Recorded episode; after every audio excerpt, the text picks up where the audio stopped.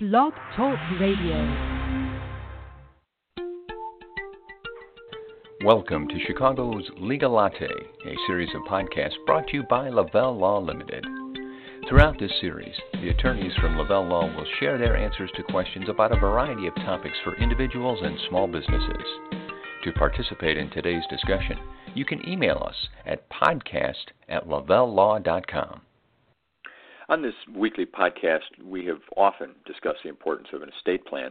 And in some of those conversations, uh, we talked a little bit about the process of designating beneficiaries uh, as sort of a uh, secondary topic. Uh, today, we're going to go a little bit further. Uh, hi, everybody. This is Jim Mitchell. And yeah, estate planning is, is our focus today. We'll, we'll use that as a launching off point, but uh, we're going to take the process one step further and, and focus on when why, and how you may want to uh, update uh, the beneficiaries that you that you initially chose. We'll be guided through the conversation by attorney Ryan Gardner. Uh, Ryan's an associate at Lavelle Law. He's been with us before, very well, well versed in this topic. So I, I, look forward to our conversation. So Ryan, uh, nice to talk to you again. Good to good to talk with you, Jim you know, I, I so I threw out the word beneficiary there a few times during the introduction, and, and let's bring that to the forefront right away. And, and you know, give me a good legal definition relative to what we're going to talk about today in estate planning in general. What what specifically is a beneficiary?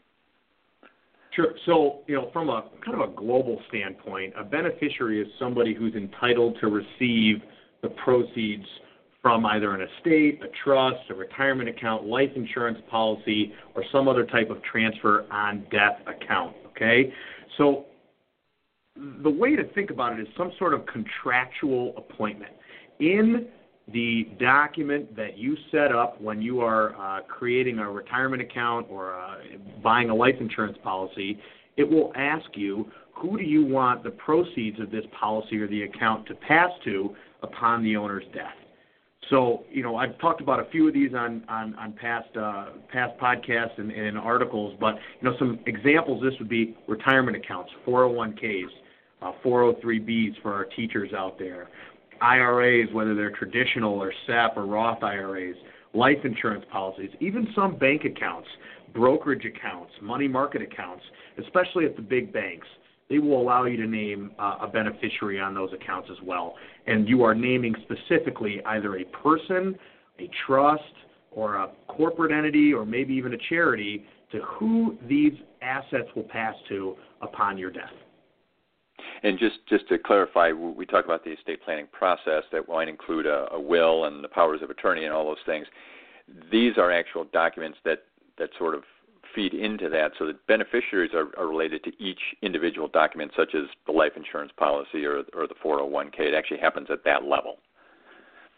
Well, that's exactly right. And essentially, you can you can look at a beneficiary and say, okay, I want to name one person, for example, my wife or my my daughter, um, or you can say, you know what? Instead of naming an individual person, I want to maintain an additional level of control and for example, on a life insurance policy, have your revocable or your living trust as your beneficiary designation so that ultimately those life insurance death benefits pass not to an individual but to a trust that has language that governs what would happen to those life insurance death benefits to have that extra uh, layer of control and you know decision as to what and how those distributions of those uh, proceeds will occur.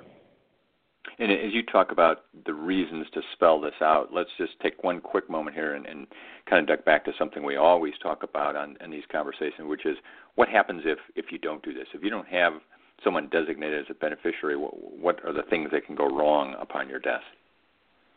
Well, you know, first and foremost, you've lost that that measure of, of control and, and kind of taking the reins as, as to what's going to happen to the things that you've worked hard to accumulate. So, but in terms of what may happen if you do not have beneficiaries designated or named in these in these documents, or even let's say uh, the person you have named, you only named one, it was your father, and you you're not married, no kids, so you name your father as as the primary beneficiary of your retirement account your father dies before you do, and you never update that. Now, the primary beneficiary who you've named is no longer with us. That's a problem. what would happen is, well, it can be governed either under federal law, state law, or the plan document that governs the account or the policy. So for qualified plans such as profit sharings, 401ks, some pension plans, a lot of times federal regulations will automatically designate who will receive those assets. State law typically determines the treatment of IRAs, whereas other life insurance policies or if the designation, the default designations lapse or are unable to have effect, then we potentially have these assets going through probate, which is a process I've talked about at length before with you, Jim, which is something we try to avoid at all costs. That's where the court determines what happens to your property, and some judge you've never met is going to de- de- decide what happens to those assets, either based on uh, based on your will or based on the statutes. Again, leaving something to chance that we have the ability to control during our lives. And and you mentioned what I think is probably the most common case, which is someone naming a spouse as a beneficiary. Um, probably an extreme case here, but um, are there instances, perhaps, in which some catastrophic event causes both people to pass away together at the same time, or in such close proximity that they were not able to, you know, make an update to the beneficiary? What what would happen in that circumstance? Well, you know, the, the issue of simultaneous death uh, simultaneous death is typically addressed again by state law. So here in Illinois, they will try to determine which spouse died first. That can be difficult, and it takes a lot of fact finding and expert witness testimony and things. You could have a lot of issues here because this determination is critical, especially if there are children from a previous marriage. Will all the children be included, or will some children be excluded? Proper documentation is essential when we are trying to ensure that our assets that we work so hard to accumulate pass the way we want them to. So oftentimes it's very uh, beneficial to name what's called a contingent beneficiary, or also known as a secondary beneficiary. That is where we name our wife or our husband as the primary beneficiary. So if something happens to us, it goes just directly to them. We want to con- consider naming a contingent or a secondary beneficiary. Oftentimes, that's the children. Well, we have a little bit of a problem there. What if our children are seven and five years old? We are, you know, a little hesitant to name children who are underage as beneficiaries because although in the event that both parents die, the children will not have unfettered access to that life insurance death benefit of $2 million, for example, but as soon as those children turn 18, they can turn right to the custodian of that account that's been holding this money for their benefit and ask for an outright distribution of their portion.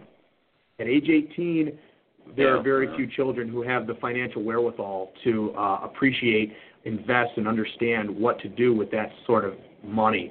So instead, an alternative is to name a trust as the contingent beneficiary that will event, that will be the ultimate receptacle for the asset and determine and govern how those assets will be managed, administered, invested, and eventually distributed to the beneficiaries of that trust. And let's let's uh, talk here. Well, we've got some time about about people who have done all the right things. They've set up a great estate plan. They have beneficiaries wisely designated in all their instruments throughout that once that's done, are there certain interval intervals at which that should all be reviewed, or are there certain life milestone events that call for a review?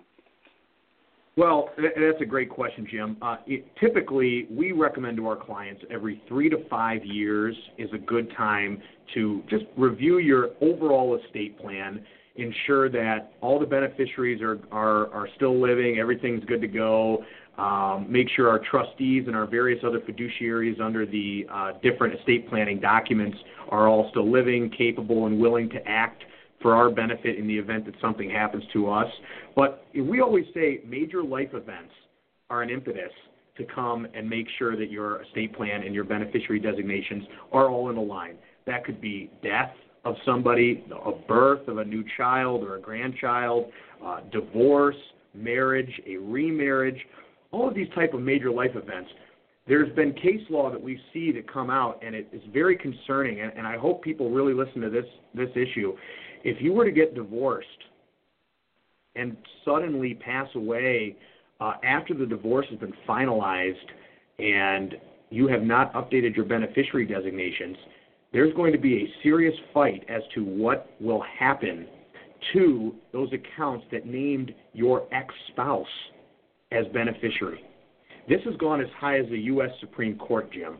This is something that it's going to continue to pose problems to clients and people who are not, not my clients uh, because we don't really know. There is some law out there. They're trying to pass statutes. They're trying to kind of wrap their arms around this on the legislative side. But as it is right now, there are so many factors that could go into what would happen in that situation of uh, an ex spouse passing away without updating their beneficiary designations to reflect that their ex spouse should be off of those uh, types of accounts.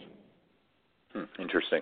Now, for the people who do follow through on a regular basis or go through these particular events and they want to make a change, how, how complicated does that get? Is it is it hard to make changes in terms of beneficiaries? Uh, it, it's relatively easy. I mean, the, the process that we uh, coach our clients on and, and make sure that they're following through on this is to, to reach out to their financial advisors, life insurance agents, and request and complete a change of beneficiary form. We do this for our clients all, the time. Uh, we try to help them as, as best we can. Uh, but, you know, essentially, it's that easy. It's finding, it's it's talking to your financial advisor, your life insurance agent, getting that form that says how to designate and change, and then once you have uh, turned in the necessary documents, we always recommend to request a confirmation of designation.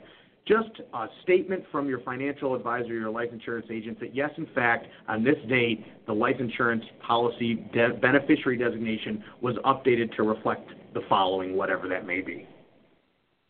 Now, I assume there's people who have reasonably large estates, um, and as they age, they may have larger families. So, so there could be instances in which there's you know multiple children, grandchildren, nieces, nephews, number of people they want involved. Is is there like a limit? Can they just distribute their assets across as many people as they'd like without complicating things?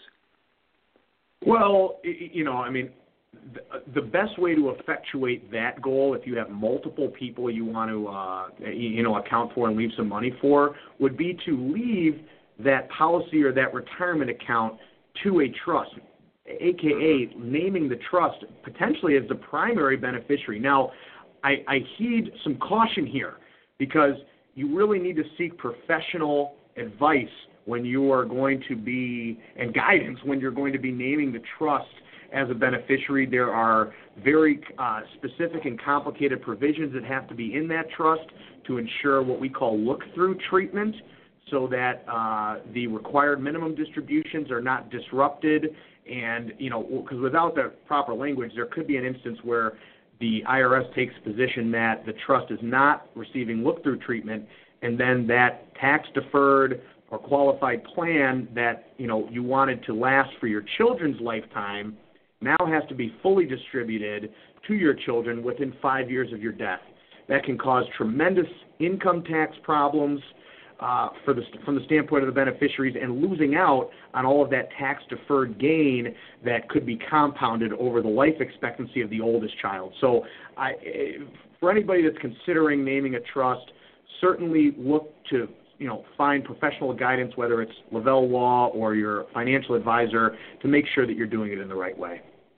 And that that's where the estate planning process comes into play and ties all this together. Then is it it should all be part of the overall plan. Well, exactly right. And Jim, here at Lavelle, we, we really take the holistic standpoint uh, when it comes to planning for our for our clients. You know, we're not going to leave any stone unturned from the standpoint of uh, you know what type of accounts they have, what type of insurance policies we want to wrap our arms around it and not just set them up for success today, but future success uh, going forward. Well, and I think that uh, gives us a good point to wrap up here and sort of a teaser for future podcasts of, of some more things we can talk about with Ryan. So, Ryan Gardner, thanks very much for being with me today. Always a pleasure to speak with him. And, of course, we invite all of you back for uh, each of our weekly podcasts. And, again, uh, didn't get to mention it earlier, but lavellelaw.com. You want to stop by there. Uh, you can check out articles, get background on Ryan on the estate planning process, uh, a number of videos there as well, and of course, all of our past podcasts are archived. So, thanks very much for Ryan for being here, and thanks to all of you for listening. Thank you for joining us for this edition of Chicago's Legal Latte. If you have any questions or topics for a future episode, please call Lavelle Law Limited at 847 705 7555 or email us at podcast at lavellelaw.com.